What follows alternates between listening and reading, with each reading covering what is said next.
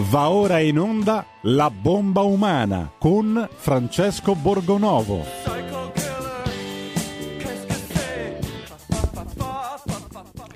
Radio RPL, diamo subito la linea a Francesco Borgonovo per parlare con lui e il suo ospite. Il numero è lo 02 66 20 35 29. Inviate fin d'ora i vostri WhatsApp al 346 642 7756. Buongiorno e bentrovato a Francesco Borgonovo. Eccoci, bentrovati a tutti, buon uh, ultimo giorno di lavoro per chi insomma, finisce la settimana il venerdì e invece gli altri buona giornata di lavoro e, e buona giornata anche a chi non lavora e a, perché sta scioperando, manifestando contro le restrizioni poste dal governo, mi riferisco in particolare ai portuali di Trieste, a tutti coloro che eh, in questi giorni hanno deciso di aderire alla loro protesta, come sapete c'è stato un po' una sorta di ricatto, no? eh, tant'è che ieri i portuali con un comunicato hanno fatto sapere che hanno annullato le manifestazioni di piazza Trieste perché per un po' di giorni si è sentito dire che sarebbero arrivati a Trieste da tutta Europa antagonisti, manifestanti, infiltrati di ogni genere e quindi loro hanno scelto di non protestare, invitano la cittadinanza eventualmente a protestare della propria città pacificamente e eh, compostamente. Ehm, io insomma, ho qualche perplessità su, quello, su, questo, su questo fatto, su questo eh, questa decisione dei portuali, perché eh, non è che sia colpa loro eh, se poi arrivano altri, no? si è sentito dire anche durante le manifestazioni qualche giorno fa, quelle finite con gli idranti, che c'erano appunto persone che non erano lavoratori, che sono arrivate da tutta Europa addirittura, posto che eh, insomma io non ero lì, non le ho viste, né filmati, non ho visto né Black Bloc né altri, però eh, credo che sia un pochino un, uh, una sorta di ricatto, cioè tu non puoi dire alle persone eh, ma uh, dopo se arrivano gli infiltrati, colpa tua, devi mettere in piedi, come ha detto qualcuno, mi pare Claudia Fusani, durante una trasmissione televisiva devi fare un servizio d'ordine come la CGL negli anni 70. Eh, sì, teniamo presente che questi lavoratori fanno i contestatori di professione, eh, sono un numero esiguo, fanno come possono, insomma, organizzarsi quest'idea che poi se succede qualcosa, se per caso arriva qualche violento, eh beh, dopo la responsabilità la dobbiamo scaricare sulla loro protesta, mi sembra anche abbastanza ingiusto, specie dopo che sono state giustificate tutte le proteste di questo mondo a sinistra. Io ricordo alcuni anni fa a Milano eh, esponenti dei centri sociali, non solo milanesi, ma venuti da tutta Italia, alcuni dei quali furono poi anche condannati, spaccarono vetrine, diedero fuoco, eh, mi pare alle auto, addirittura un'edicola in corso Buenos Aires, eh, credo che manifestassero contro l'Expo o qualcosa eh, del genere, adesso poi le ragioni delle loro proteste le abbiamo anche perse, di sicuro non erano insomma, così pregnanti come quelle dei, dei portuali che stanno, ricordiamo, rinunciando allo stipendio, e non credo che sia uno stipendio faraonico, ehm, per eh, opporsi alle restrizioni che impediscono ad alcuni dei loro colleghi di andare a lavorare. Eh, Puzzer, eh, come sappiamo, come ha detto lui stesso più volte, è vaccinato e però non accetta che eh, i colleghi siano interdetti, siano lasciati fuori dal lavoro e siano lasciati a casa senza stipendio. A me sembra un grande esempio di solidarietà sociale questo, di fronte a uno Stato che cerca in tutti i modi di dividerci, no? di, dire, di, di eh, fare sani contro malati, dipendenti pubblici contro dipendenti privati, ehm, giovani che si vaccinano contro genitori che, che invece sono dubbiosi rifiutano, ecco qui invece abbiamo un grande esempio di unità, cioè persone che evidentemente sui vaccini e su, anche sulle restrizioni forse la pensano in modo diverso, tant'è che hanno fatto scelte diverse per quello che riguarda il loro corpo e sono tutti loro, all'interno del perimetro del loro diritto, e beh, eh, invece si uniscono e manifestano, perdono tutti lo stipendio per, per fare questo sciopero, sciopero che eh, tra l'altro si dice che non sia autorizzato, poi però eh, dai primi giorni nessuno li ha, li ha sgomberati, li hanno lasciati lì, evidentemente non davano poi così fastidio, visto che anche il porto funzionava. E quindi insomma secondo me qualcosa, qualcosa, non torna. Se volete parlarne con noi potete mandarci dei Whatsapp al numero che eh, la regia vi ha indicato prima, potete telefonare, noi fra poco avremo un ospite che torna a trovarci molto gradito, eh, anche se non è proprio in una bellissima situazione. Prima però ci sentiamo una canzone molto adatta diciamo, al clima che si è creato. Prego regia. This is a DJ Underground exclusive. La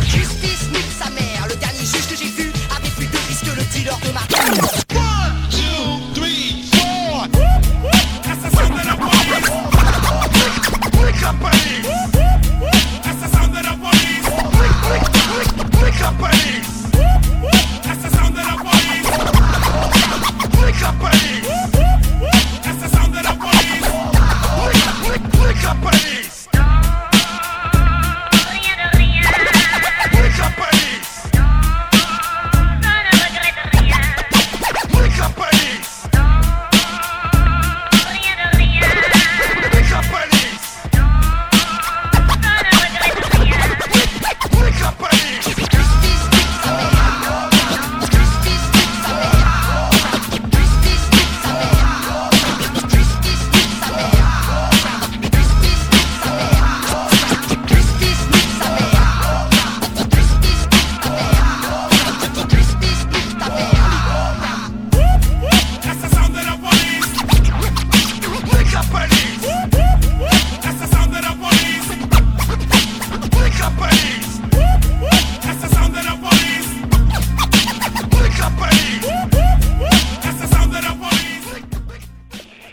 Eccoci, questo era un, un, brano dei Cat Killer dal film L'Odio, un film storico che raccontava un po' lo scontro sociale, e, infatti il, preso poi da una, un altro brano rap molto famoso di KRS-One, eh, KRS-One che mima il suono delle sirene della polizia ed è un po' lo scontro che abbiamo visto in piazza sia a Roma, eh, scontro con eh, Forza Nuova che poi invece è stata diciamo, in qualche maniera lasciata, se non addirittura accompagnata alla sede della CGL e è uno scontro che si è riproposto invece con eh, i portuali eh, che sono stati trattati con gli idranti, eh, forse per misurare la loro forza ondulatoria di fronte alla potenza dell'idrante, eh, sai, se uno sta seduto poi tu gli spari l'idrante e si vede se ondula e dopo misuriamo la sua forza ondulatoria e siamo tutti contenti. Arrivano un po' di messaggi, salutiamo, ringrazio Corrado, al meccanico da Treviso, e, sono l'unico giornalista che si occupa di questi temi, e ce ne sono ce ne sono un pochino adesso, eh, adesso stanno cominciando anche giornalisti o opinionisti o altri che erano sempre, sono sempre stati favorevoli al Green Pass, poi a un certo punto cominciano a dire che insomma, il Green Pass non serve a un tubo, però bisogna mantenerlo. Mm, curioso, ringrazio anche Giacomo da Bergamo, eh, Walter che ci scrive ma quella direttiva europea nella quale si indicava di non discriminare chi non si sottoponeva al vaccino è diventata carta straccia? Beh, evidentemente eh, direi di sì, eh, visto che insomma ce ne freghiamo dell'Europa, se, non, se le indicazioni non sono quelle che piacciono al governo. Io do il benvenuto al professor Francesco Benozzo, un gradito ritorno alla bomba umana. Buongiorno professore. Buongiorno a lei. Ecco, eh, il professor Benozzo, come forse qualcuno di voi ricorderà, è un po' eh, in questo momento nella situazione dei, dei portuali, nel senso che eh, è uno stimato eh, professore dell'Università di Bologna, noto non solo in Italia per i suoi studi, e, però eh, è stato gentilmente e ripetutamente accompagnato all'uscita perché è sprovvisto del Green Pass eh, il suo capo di dipartimento è entrato in aula durante le elezioni, l'ha fatto uscire perché così prevede la legge, il professore ha deciso di opporsi e attualmente si trova a casa senza lo stipendio, se, se ben capito. Esattamente, anzi oggi sarebbe stato il giorno in cui ricevo gli stipendi, stipendi abitualmente, ma il cedolino era pari a zero perché poi è anche retrattiva la cosa, quindi la quinta volta che ero senza Green Pass eh, era ottobre, l'11 ottobre, ma tutto ottobre mi è stato tolto, non ho neanche quei dieci giorni di lavoro in cui ho fatto comunque esami e sono stati in sessioni di laurea, eccetera, ma questo va bene. A me interessa infatti mettere in luce, lei parlava prima di violenza conclamata di questo esecutivo, siamo credo a dei livelli che, a cui non si assisteva da, da tempo, se non attraverso immagini che venivano da stati di cui quasi nessuno conosce nemmeno la collocazione geografica e c'è anche una violenza ancora più subdola che è quella di affamare il popolo, di togliere il lavoro perché non la si pensa come l'esecutivo. E io appunto, come lei ha ricordato, ho voluto mettere in atto questa forma di disobbedienza civile in quanto ritengo che il Green Pass sia uno, semplicemente uno strumento che sanziona in assenza di illecito. Per quanto riguarda me, poi ci sono tante posizioni rispetto al Green Pass, come ricordava prima anche eh, Puzzer dei portuali che è comunque vaccinato, io personalmente invece ho scelto responsabilmente e liberamente di non vaccinarmi, cosa che mi è garantita finora dalla legge eh, italiana, per quanto poi mi tolgano lo stipendio, infatti quel liberamente è un liberamente un po' sotto ricatto, perché conosco tante persone in questo momento che al di là del, del capo del governo che parla che ringrazia gli italiani che hanno scelto di vaccinarsi usando questo verbo che sembra il danno oltre la beffa, nessuno ha scelto, c'è un ricatto e alcuni l'hanno fatto per quello. Io sì, credo che la violenza si applichi e si stia estendendo con varie modalità in, in questo momento. Tra l'altro senza alcun tipo di evidenza sanitaria. Mi ricordo che era anche lei presente eh, qualche giorno fa una delle puntate della trasmissione di Mirta Merlino, io dialogavo con il professor Pregliasco, il quale ha candidamente ammesso, dopo che io gli ho chiesto ma quale sarebbe il rischio mio di infettare qualcuno quando entriamo nell'università sono a 5 metri dai ragazzi che sono comunque distanziati un metro e mezzo l'uno dall'altro con mascherine, lui mi ha detto non c'è nessun rischio sanitario, è una misura politica. A me mettere insieme il fatto che io perdo lo stipendio per una misura politica ricorda tempi abbastanza oscuri, cioè, se, penso che prefiguri quasi un reato di persecuzione politica, se dobbiamo usare questo aggettivo al di là della fandonia, della grande recita dell'emergenza, per cui io in quell'aula sarei stato un, una pericolosa bomba umana per citare la, la, il titolo della sua trasmissione. Eh, perché il punto è un po' questo, cioè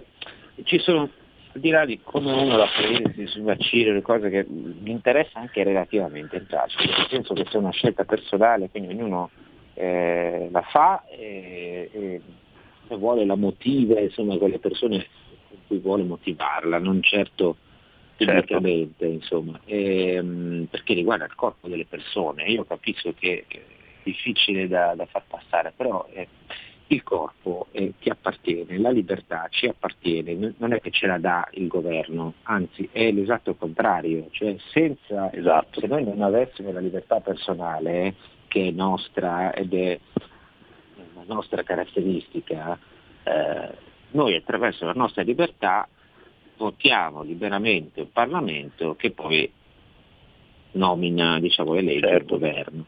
Senza questo tutto il sistema non sta in piedi, quindi è il contrario di come ce la raccontano, cioè non è che il governo ci concede di essere liberi, siamo noi che con la nostra libertà legittimiamo il governo. E inoltre eh, chi non si vaccina sta esercitando un suo diritto costituzionale, quindi qui si dice tu hai un diritto costituzionale, ma se lo eserciti in qualche maniera io ti punisco per una misura. Ti punisco sì, togliendoti esatto. ciò che è rappresentato dal primo articolo della Costituzione, cioè ti tolgo il lavoro, quindi il ricatto è proprio quello. Ha detto benissimo lei, cioè, la, il paradosso di cui in pochi si rendono conto perché poi si entra dentro questo sistema e tutto con, eh, sotto la cappa dello stato d'emergenza sembra concesso, diciamo che questo è il grande problema anche giuridico eh, generale, ma ha detto molto bene che no, non è che lo Stato adesso, cioè generalmente nelle, diciamo nelle, negli stati post-risorgimentali, se non altro, il, um, esistono delle libertà fino al punto in cui vengono vietate giustamente da alcuni vincoli. Questo è sempre stato l'ordinamento giuridico e sociale dei nostri stati. Adesso invece c'è questa strana forma molto subdola in cui si concedono le libertà, come ha detto lei, primarie, che fanno parte del, del nostro essere al mondo come corpi e qualcuno direbbe anche come anima se si vuole, da quando siamo al mondo, vengono concesse, non vengono tolte, non ci vengono tolte delle libertà. Sembra che lo Stato abbia il potere di concedere a noi la normalità, cioè se tu fai quello, quello, che dico io puoi fare le cose normali, puoi lavorare oppure durante il lockdown puoi uscire, passeggiare, se non fai quello che dico io non hai questo diritto inviolabile che fa parte appunto di, eh, qui si potrebbe chiamare in causa appunto un'epistemologia anche medica, visto che ci sono tanti medici che, che parlano, eh, vengono concesse le libertà primarie, che è un'aberrazione veramente da romanzo di fantascienza per come la si può descrivere. Quindi ha, ha, individuato giustamente il punto di cui pochi si accorgono, cioè io sono eh, chiaramente anche quando si fanno i paragoni tra il Green Pass e la patente, quei paragoni patetici che non hanno nessun tipo di statuto, perché uno può dire ah ma allora tu passi con il rosso perché sei libero ma violi la libertà degli altri che dopo fanno un incidente a causa tua. Ovviamente non c'è niente di tutto questo, quello è un vincolo rispetto a una libertà di aggirarsi e di andare contro le persone. Adesso invece ci viene concesso, cioè lo Stato subdolamente ci concede addirittura di lavorare, cioè di vivere, o se no ci affama, se non solo a patto di eseguire ciò che lo Stato ci dice di eseguire. Infatti, io mi chiedo questo, no? perché è una domanda che poi si fanno molti. Cioè, la, la, cosa che a me dà più fastidio in questi giorni, dico sinceramente, è il seguente ragionamento. Cioè, perché rompete le balle sui tamponi gratis ehm, quando c'è il vaccino che è gratuito? Allora, il vaccino non è gratuito, no? il vaccino è... Eh, viene pagato da soldi nostri, da soldi dell'Europa, quindi ciascuno di noi, compreso il professor Benozzo, che ha scelto di non sottoporsi al vaccino, per un totale di 2,8 miliardi circa, quindi il vaccino esatto. non è gratuito. No? E poi è anche assurdo stare lì a dire ma quello è gratis, quello no, tu ti paghi le cure eh, ragazzi, le cure si pagano con le tasse che abbiamo versato copiosamente negli ultimi esatto. anni, ciascuno di noi ha versato, si è già coperto le cure, quindi è inutile che stiamo lì a, a, a dire quello ha diritto a, a fare le, il tampone, quello l'iniezione, quello la supporta, eh, non è così. Sì, sì. Però mi chiedo questo, professore, cioè, chi glielo fa fare a lei? Cioè, in fondo lei faceva un paio di tamponi ed era a posto, no? Invece eh. rinuncia, Beh, cioè, non è un po' come dire, no, lo chiedo. Diciamo eh, che c'è un... un può darsi che derivi da un duplice ordine di coerenza da parte mia. In primo luogo io insegno una materia che è la filologia, che ha a che fare con le parole e ha a che fare con eh, il senso delle parole la responsabilità delle parole. E le, prime parti di tutti i miei corsi, come i miei studenti possono testimoniare di tutti questi anni, sono proprio dedicate al, anche al dubbio che si sta dietro ogni parola, all'arte di leggere lentamente ogni discorso, al porsi, come, la, come dicono anche i grandi premi Nobel della scienza, come ad esempio Richard Feynman, a, a, rendere, a capire che la scienza qual- anche quella delle cosiddette scienze dure, è una scienza per sua natura complottista perché se non cerchiamo qualcosa al di là di quello che vediamo, non, se non avessimo mai cercato non avremmo mai trovato niente. Quindi io se- cerco sempre di insegnare la bellezza di questo, perché io appunto mi ritengo uno scienziato, faccio tra l'altro parte del, della gloriosa istituzione delle Medical Humanities di Bologna, dove appunto scienze umane e scienze mediche si incontrano, una, un'associazione cui, che dura da 130 anni, per cui dirigo anche una collana eh, editoriale e quindi questa è la bellezza della scienza. Quindi rispetto a quello che insegno io non avrei mai potuto presentarmi davanti ai miei studenti raccontando delle fandonie a quel punto, perché se le parole avrebbero potuto dire ma come e non è venuto un dubbio riguardo quello che ha sempre detto in questo anno e mezzo, poiché essendomi pure esposto da un anno e mezzo a questa parte con tre libri, molti interventi pubblici contro questa gestione della pandemia, eccetera, chiaramente è, è stato per me una cosa naturale, nemmeno una forzatura. In secondo luogo devo anche specificare che insomma, la mia situazione è grave, siamo in pochi in Italia, che sappia io di sospesi siamo in due, c'è il professor Marco Villoresi di Firenze, a fronte di 1200 docenti che hanno firmato contro il Green Pass, mi risulta che gli unici che non lo usano e non l'hanno usato siamo noi due, perché, no, no, perché ho visto fare un paragone eh, di recente tra i 12 che non firmarono per il tesserino fascista docenti universitari e i 1200 che oggi non firmano. Francamente, con tutto il rispetto che ho di tutte le varie posizioni di dissenso, 1200 che hanno firmato con i Green Pass stanno facendo lezioni con i Green Pass, ma questa è una questione appunto individuale di come ciascuno poi, immagino che questi miei colleghi e molti li ringrazio e riconosco perché mi stanno appoggiando anche pubblicamente, magari approfittino del fatto che sono in aula per parlare agli studenti di questa aberrazione non solo giuridica ma direi proprio umanistica, umana. Volevo anche dire in secondo luogo che è vero che la mia situazione è grave perché bisogna pure che poi uno trovi le risorse per mantenere i figli, pagare il mutuo e la bolletta eccetera eccetera, però non è così grave come quella di persone che io ho visto in questo anno e mezzo hanno perso veramente il lavoro. Cioè, io abito qui in montagna sull'Appennino di Modena, tanti, tanti ristoranti chiusi, tante attivi, piccole attività che hanno chiuso, quelli non sono sospesi, quelli, cioè io ho ancora, chissà per quanto, questa idea di sospensione che dovrebbe preludere, uso il condizionale perché ne abbiamo viste di tutti i colori, al fatto che non sono licenziato, sono semplicemente sospeso, ma ho visto situazioni di persone disperate che hanno perso tutto, chi lavorava in certi ambiti e alcune di queste hanno perso talmente tanto, sto pensando ad esempio dei piccoli ristoratori qua su, ecco, allora, che hanno scusa, prima... Professore, ci torniamo fra un secondo perché adesso dobbiamo Sì. un attimo andare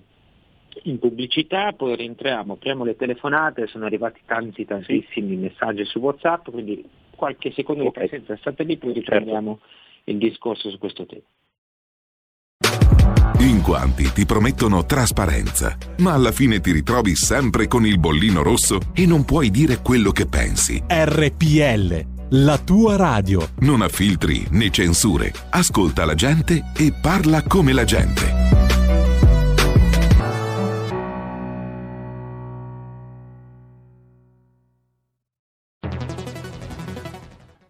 Il futuro appartiene a chi fa squadra.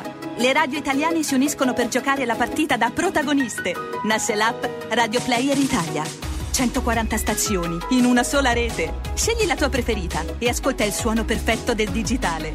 Gratis, senza registrazione, senza interruzioni, compatibile con tutti i device. Le notizie, la compagnia, la musica scelta da chi la ama, la conosce e la vive. Scarica Radio Player Italia. Il futuro batte con la radio nel cuore. Anche RPL è disponibile su Radio Player Italia.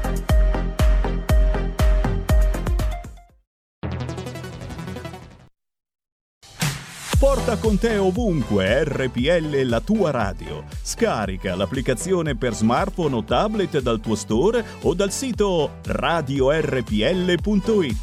Cosa aspetti?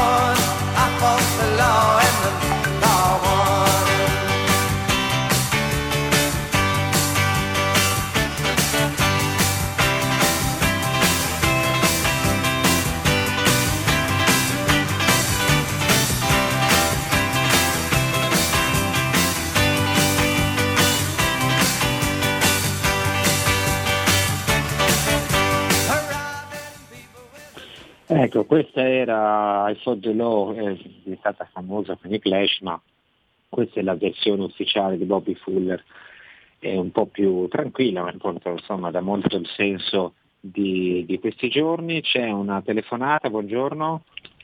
Buongiorno signor Borgonovo, buongiorno anche al professore. Pronto? Buongiorno. Sì, sì, prego, Sì, prego. dica. buongiorno anche al professore. Io eh, faccio tantissimi complimenti a questo professore e gli dico non è da solo, non è da solo, eh, siamo in tanti, siamo, credevano di sotterrare questo, questo seme, l'hanno sotterrato ma non si sono accorti che sta germogliando come tutti i semi.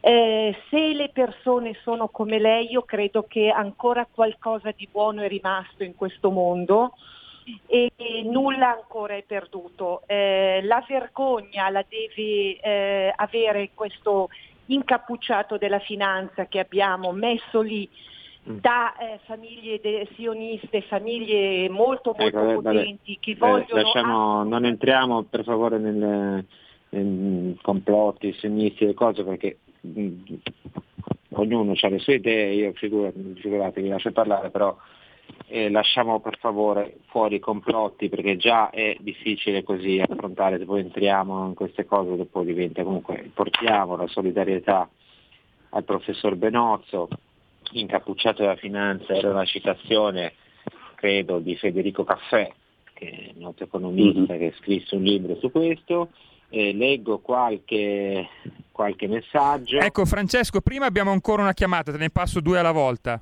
Aspettiamo un attimo, un secondo, grazie. Vi leggo prima qualche messaggio, poi sentiamo le altre chiamate. Allora, eh, Pino eh, ci scrive, hanno sbagliato a partire dal febbraio 2020, nonostante tutte le evidenze continuano a sbagliare su tutti i fronti, il Green Pass è una porcata, mi meraviglio di come Draghi abbia potuto vagliarlo.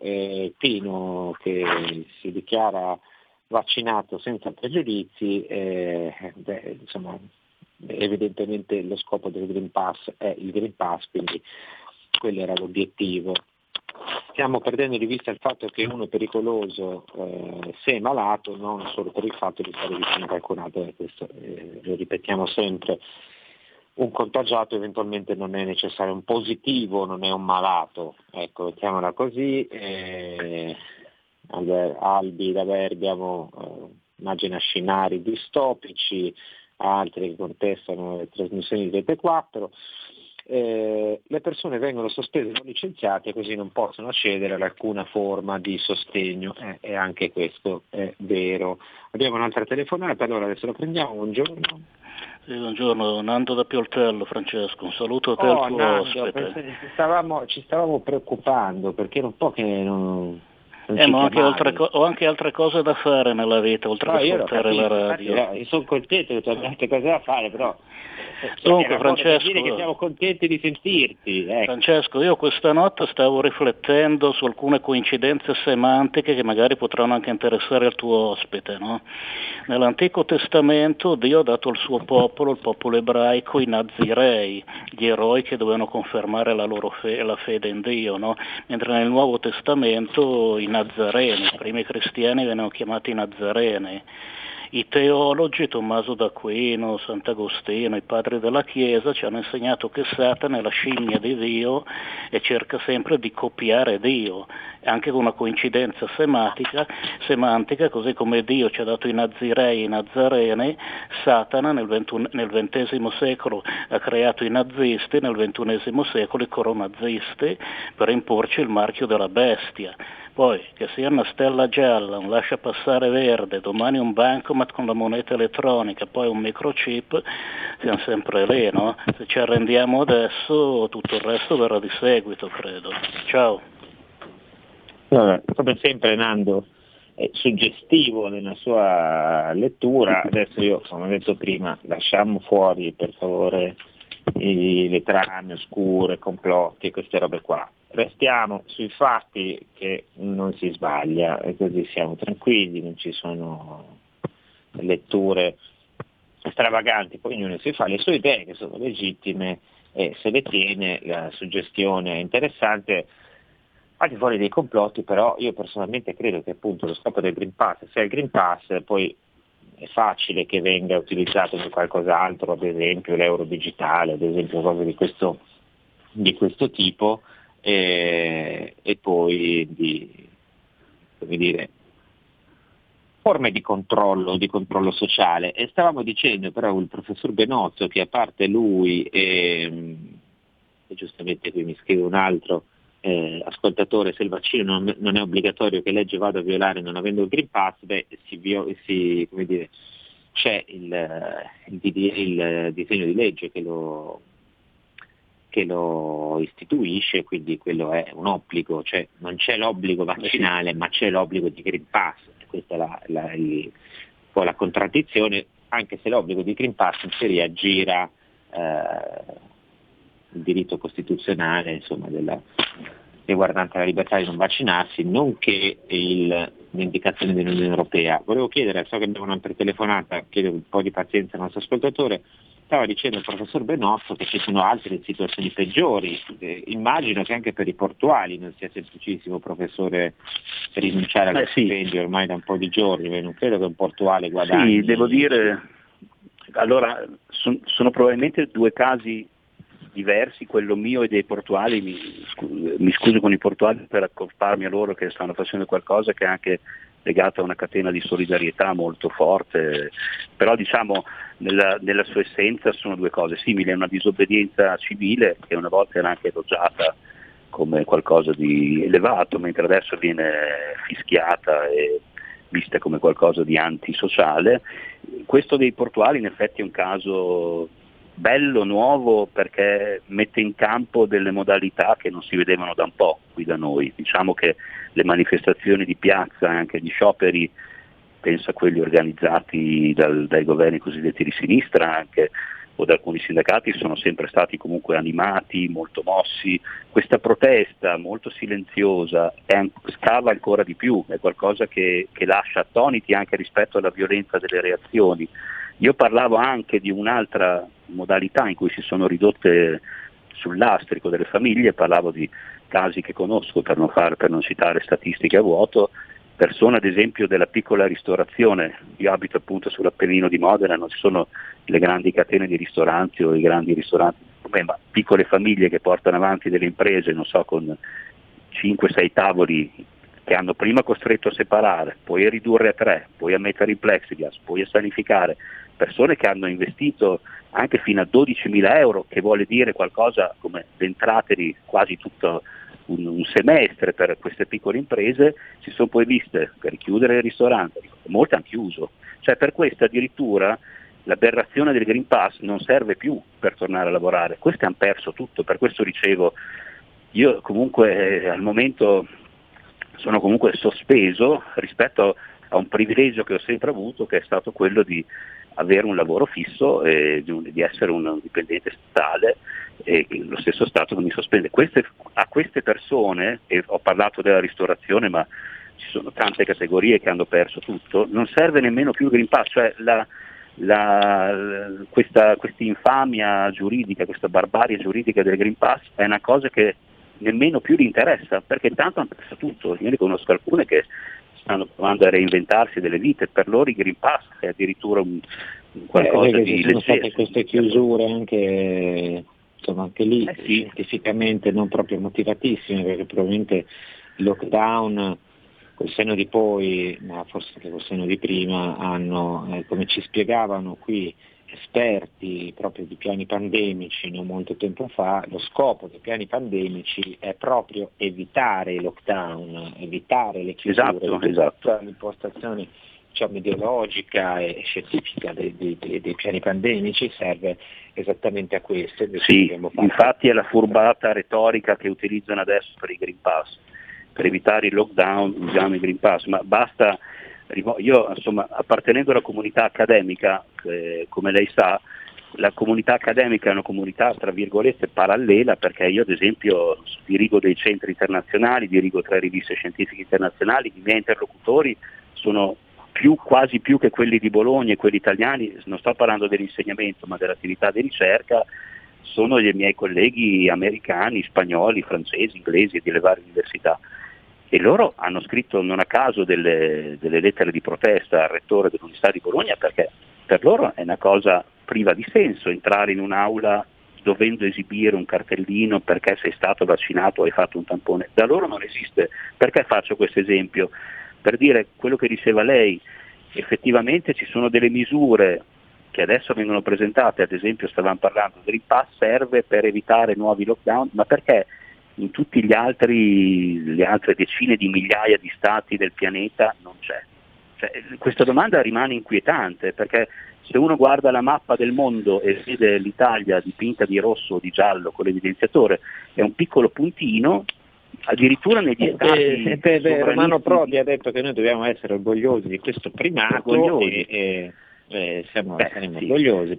Romano Prodi credo... Stiamo parlando appunto ancora- di, di un, di un bolognese che ha fatto, eh, ha fatto ancora qualcosa di professore lì, sì, sì, dico, ha fatto qualcosa di abbastanza dannoso, diciamo, adesso non entriamo in queste questioni economiche, ma il- vero, sì, esatto, molti eh. rispondono così, molti rispondono quando uno fa questa semplice domanda, ma come mai negli altri stati? Perché noi siamo il modello. A me non pare, a leggere la stampa estera, di cui ogni tanto mi diletto di guardare, ora sempre di più non avendo molte altre attività da fare, eh, se lei guarda, e l'avrà guardato anche prima di me, lo sa meglio di me, ma dal New York Times, ma anche a giornali non schierati politicamente di tutti gli stati, il caso italiano viene descritto, lasciamo stare le violenze contro i portuali, ma la situazione in atto del Green Pass obbligatorio è descritta come qualcosa di aberrante, cioè gli aggettivi in inglese, francese e spagnolo, prima o poi ci farò anche un articolo di semantica comparata, descrivono l'Italia come uno Stato derelitto, in preda ormai a qualcosa di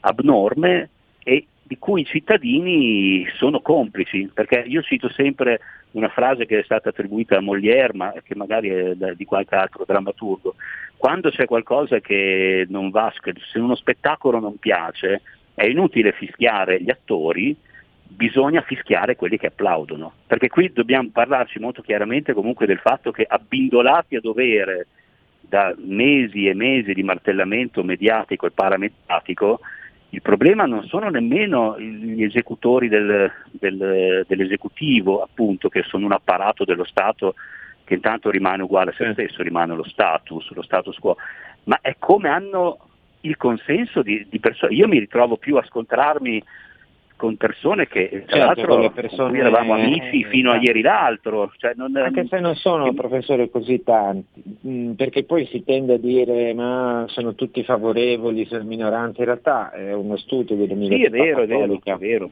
della settimana certo. scorsa, anzi di pochi giorni Lo- fa, sì, l'ho visto. Sì, sì, ecco, è vero, fa vedere è vero. che la contrarietà al Green Pass riguarda eh, Sì, ha ragione. poco meno della metà della popolazione. Quindi Io stavo parlando in generale dell'adesione Certo, no, no, a vero, questa eh, misura em- emergenziale che va avanti da marzo 2020, sto parlando non so, dei balconi, andrà tutto bene, cioè da lì in giù. Quello che è stato fatto fare alla popolazione e che la popolazione ha ritenuto di fare sconfiggendo la, la coscienza individuale e riducendosi a, a un campo di sono d'accordo, anche perché ci sono tanti, insomma, anche adesso che sono certe cose, io ci ho anche scherzato su in un articolo, è difficile parlare, si dice si può parlare con i non vaccinati, beh si può parlare anche con i vaccinati, però con qualche difficoltà, con quelli per i talebani del vaccino si può parlare, ma eh, anche lì ci sono sempre... Esatto. eh, io ho visto a proposito di Pregliasco, Pregliasco dice dobbiamo fare, avere il Green Pass, è giusto averlo perché altrimenti si finisce come in Inghilterra. Eh, e uno dice vabbè, e in Inghilterra si finisce, però eh, loro non hanno il Green Pass, sì, e noi dobbiamo averlo per questo, però probabilmente ci finiremo lo stesso. Allora. Sì, ma tra l'altro Inghilterra che fino a tre settimane fa era il modello di vaccinazione universale, Ma certo, questa è la dimostrazione anche lì, del se fallimento aumentano i contagi, eh, se aumentano i contagi in Inghilterra, se eh, c'è il vaccino tutto a posto, eh, allora basta, anche se aumentano i contagi, posso che qui col Green Pass se aumentano i contagi, Certo, poi ne vediamo sì, solo una sì. piccola parte. Abbiamo una telefonata Eh, in se- linea, buongiorno. Sono Marco da Mantova, ciao. Marco, allora io volevo chiedere al professore, al quale io naturalmente sono solidale, gli faccio un applauso grande come il mondo, perché ha un coraggio da leone rispetto a tanti altri di noi. Allora, se è vera la notizia, ma in parte ha già risposto a questo punto, perché nei giorni scorsi era comparsa che importanti eh, testate internazionali, nonché le istituzioni europee, si sono complimentati con l'Italia perché eh, è il paese più vaccinato, è il paese che uscirà eh, meglio e prima degli altri dalla crisi in virtù della campagna vaccinale del Green Pass. Ma è vera questa notizia oppure è semplicemente una bufala? Perché a questo punto a me viene da pensare che essendo l'Italia, e poi chiudo, il paese capofila, uno dei paesi capofila contro le pandemie, roba del 2014, la Lorenzi mi pare che stipulò quel trattato, non vorrei che diventasse a breve l'esempio da seguire da parte di tutto il resto dell'Occidente. Mi dica lei, professore, perché lei ha contatti internazionali e può delucidarmi su questo. Grazie e ancora buongiorno. Grazie a lei, grazie per le sue parole. Il problema su notizie vere e false, qui eh, il dottor Borgonovo penso che potrebbe disquisire per varie puntate, quindi non sta a me a dire come, visto che lui è appunto con direttore vice direttore della verità, per cui qua si parla di verità o non verità. Il, io posso dire, quello, a parte i titoli che ho visto e gli articoli che ho letto della stampa internazionale, in, questi, in, queste due settimane ho avuto tanti contatti con i miei colleghi sia americani, nordamericani, sudamericani, spagnoli, insomma con i vari colleghi che mi conoscono perché appunto sono nei comitati dei centri che dirigo e tutti mi hanno detto appunto che è una cosa che nei loro rispettivi paesi, non sto parlando della mia sospensione in particolare, ma di questa misura è guardata in maniera diciamo, con, con, una specie di sospensione del giudizio perché è quasi, quasi qualcosa che, su cui non si riesce a esprimere un giudizio perché è, è, vista come aberrante. Molti titoli di giornali e articoli che ho visto vanno in questa direzione. Sicuramente un governo è in grado di, di far scrivere e citare articoli che diranno che l'Italia è il più grande esempio sì, della galassia sud-occidentale esatto, sì. cioè conta relativamente quello che dicono i giornali stranieri che poi dicono una cosa e il loro contrario. È vero però che per esempio in ambito diciamo così conservatore, cioè giornali che lo chiameremmo di destra in Italia, che in, tutta, in tutto il mondo ci sono opposti, ci hanno certo, molto certo, criticato. Sì, sì, questo è molto chiaro. E poi eh, ci sono paesi, io non so se succederà nel resto dell'Occidente perché penso che ci siano eh, stati, ad esempio l'Inghilterra, ma gli stessi Stati Uniti, dove per cultura, cultura liberale, poi io tante volte non, non, sono, non sono, d'accordo, e però per, proprio per cultura rifiutano questo genere di, di opposizioni, cioè in Inghilterra come si certo. tante volte manco hanno una carta d'identità, figuratevi se sono disposti certo, a, a, prendere il Green Pass. Poi sono scelte politiche, cioè a un certo punto un paese decide, guarda, allora, qual è, anche perché io faccio una domanda a tutti, una domanda retorica, cioè qual è il numero accettabile di morti? È perché se noi diciamo, noi continuiamo a dire adesso, con 2000 contagi e 20 morti al giorno, continuiamo a dire fra un po' forse riapriamo del tutto, togliamo le restrizioni. Mentre le toglie l'Arabia Saudita, le tolgono chi? Tutti le tolgono e noi siamo ancora a aspettare. E uno dice ma e qual è allora il limite? Cioè, posto che a tutti noi dispiace anche un solo morto, perché anche un solo morto è un dramma per le persone che lo conoscono, la sua famiglia, e, e le... però a un certo punto politicamente bisogna fissare un limite, no? dire allora il numero accettabile di morti al giorno è, perché se no, se il numero è sì, zero, sì, sono non ci saranno mai zero morti. Eh, signori, cioè, non ci saranno mai, perché la gente... Beh, qui si apre, guardi, sì sì, è verissimo questo. Lei apre una riflessione su cose molto, molto ampie e anche sull'uso strumentale che è stato fatto dei morti e della morte in quest'anno e mezzo, perché io credo che sarà un, un, territorio veramente un laboratorio di studi per i futuri antropologi, mi, mi auguro che esistano ancora discipline come l'antropologia. Per i futuri antropologi, professore, con il Green Pass ovviamente, però io sto parlando di un futuro, non so, fra cento anni, quando gli antropologi non so come vivranno e se saranno dotati di strane apparecchiature, ma questo caso di adesso, di quello dello scempio che è stato fatto anche dei morti e da un lato us- utilizzati per, per mandare avanti uno stato di emergenza e dall'altro proprio violati anche nella loro ultima, se, se, lei pensa all'ultimo saluto ai morti che è stato negato nei tempi del primo lockdown, non si potevano fare funerali, non si poteva dare un estremo saluto a un padre, a un fratello, a una madre, a un figlio che era ricoverato, sto pensando a Bergamo, ma in tutti gli altri casi che sappiamo perché veniva subito messo dentro una bara e inviato con, dei, con delle camionette militari di inserenitore. Cosa una cosa, allora la morte, se dobbiamo fare una riflessione seria sul morte, sulla morte, anzitutto appunto come ha detto lei, ogni singolo morto chiaramente è, una, è un dramma per, sì, per, l'umanità stessa, però qui ci sono stati due pesi e due misure, cioè sono stati utilizzati come, come terreno di ricatto ancora una volta, cioè come numeri di ricatto e dall'altro non è stata consentita, ma io se pensassi che non, non, di non poter dare un, l'estremo saluto a un mio caro nemmeno 5 minuti in un ospedale, ma questo è stato negato dallo stesso esecutivo che sta parlando, oppure se, dall'esecutivo se dobbiamo sta parlando vedere, esatto, se dobbiamo andare a vedere le cause dei morti, allora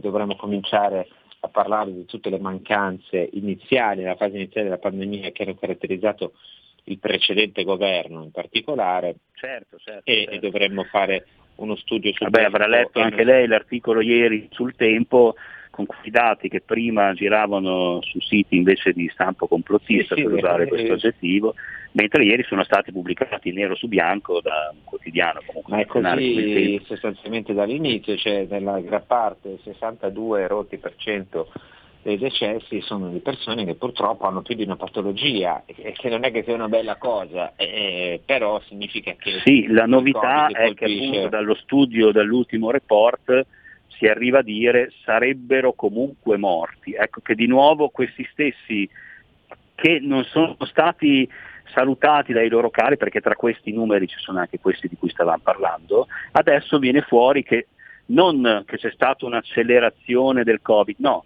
il report finale parla di questo, cioè che sarebbero comunque deceduti, quindi non lo so cosa verrà fuori poi negli anni, perché è chiaro che appunto quando si parla di stato di emergenza o filosoficamente di stato d'eccezione, tutto è concesso, compreso fare carta straccia della Costituzione, perché di fronte all'emergenza siamo di fronte a un governo non eletto che lavora in un regime di stato d'emergenza e si permette tra l'altro il lusso di, eh, come è successo l'altro giorno, di, di promuovere decreti e leggi sul sistema fiscale, non si è mai visto una cosa del genere, c'è uno governo non eletto in stato d'emergenza che fa delle riforme di Allora, fiscale. ma sì, secondo lo interrompo un secondo professore perché abbiamo l'ultima chiamata così poi concludiamo. Sì. Buongiorno. Ah, buongiorno, sono Sergio da Roncaselle.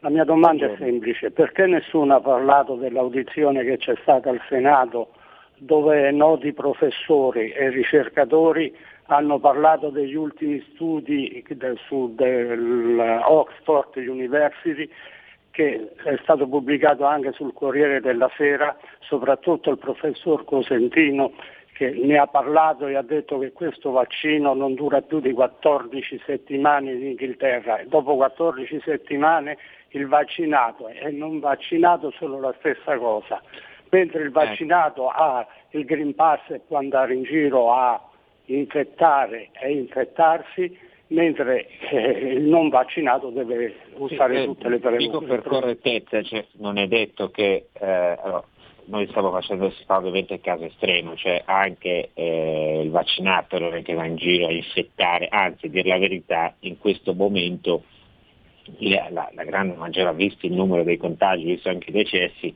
la gran parte delle persone va in giro e non infetta nessuno, quindi anche lì eh, dobbiamo vedere la cosa da una parte e dall'altra. Abbiamo parlato anche sulla verità anche delle audizioni, di, di- tutte le audizioni, Sì. anche di quella di Agamben che è stato censurato. Si sa ormai, questo lo sappiamo, l'abbiamo capito, che il vaccino dopo un tot periodo di tempo, alcuni di più, alcuni di meno, perde efficacia. Questo probabilmente è uno dei motivi per cui in Inghilterra stanno risalendo i contagi. E questa cosa però senza, senza un limite non si sa dove va a finire perché eh, eh,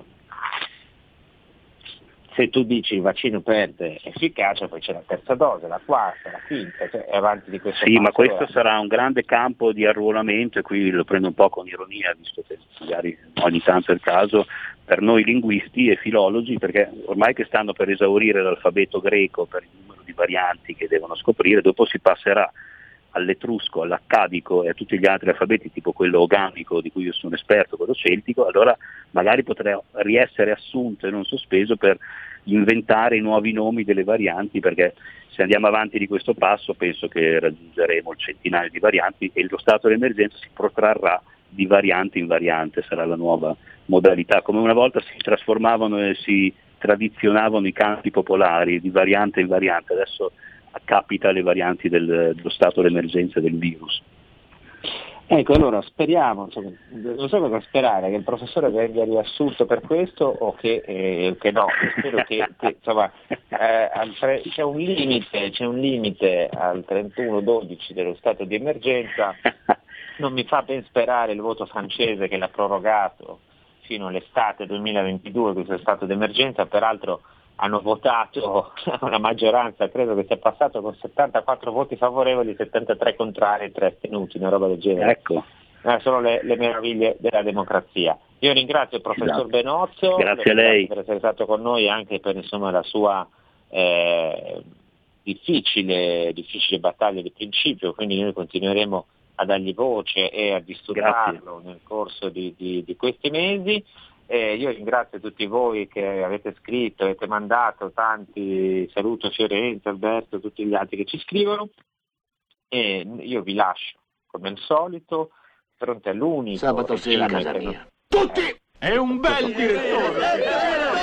È un bel direttore! L'unico regime che ci piace è quello di Kainarca. Noi vogliamo il Kainarca Pass, senza il Kainarca Pass non si va da nessuna parte, neanche nel bagno di casa propria. Per questo, e noi siamo su questo intransigenti. Piaggeria nei confronti del direttore di RPL, piaggeria fino a proprio dei limiti estremi e, e vergognosi, quasi come quella che leggiamo sui giornali a proposito del governo Draghi. Io vi saluto, vi auguro buon fine settimana, noi ci risentiamo lunedì mattina. Avete ascoltato La bomba umana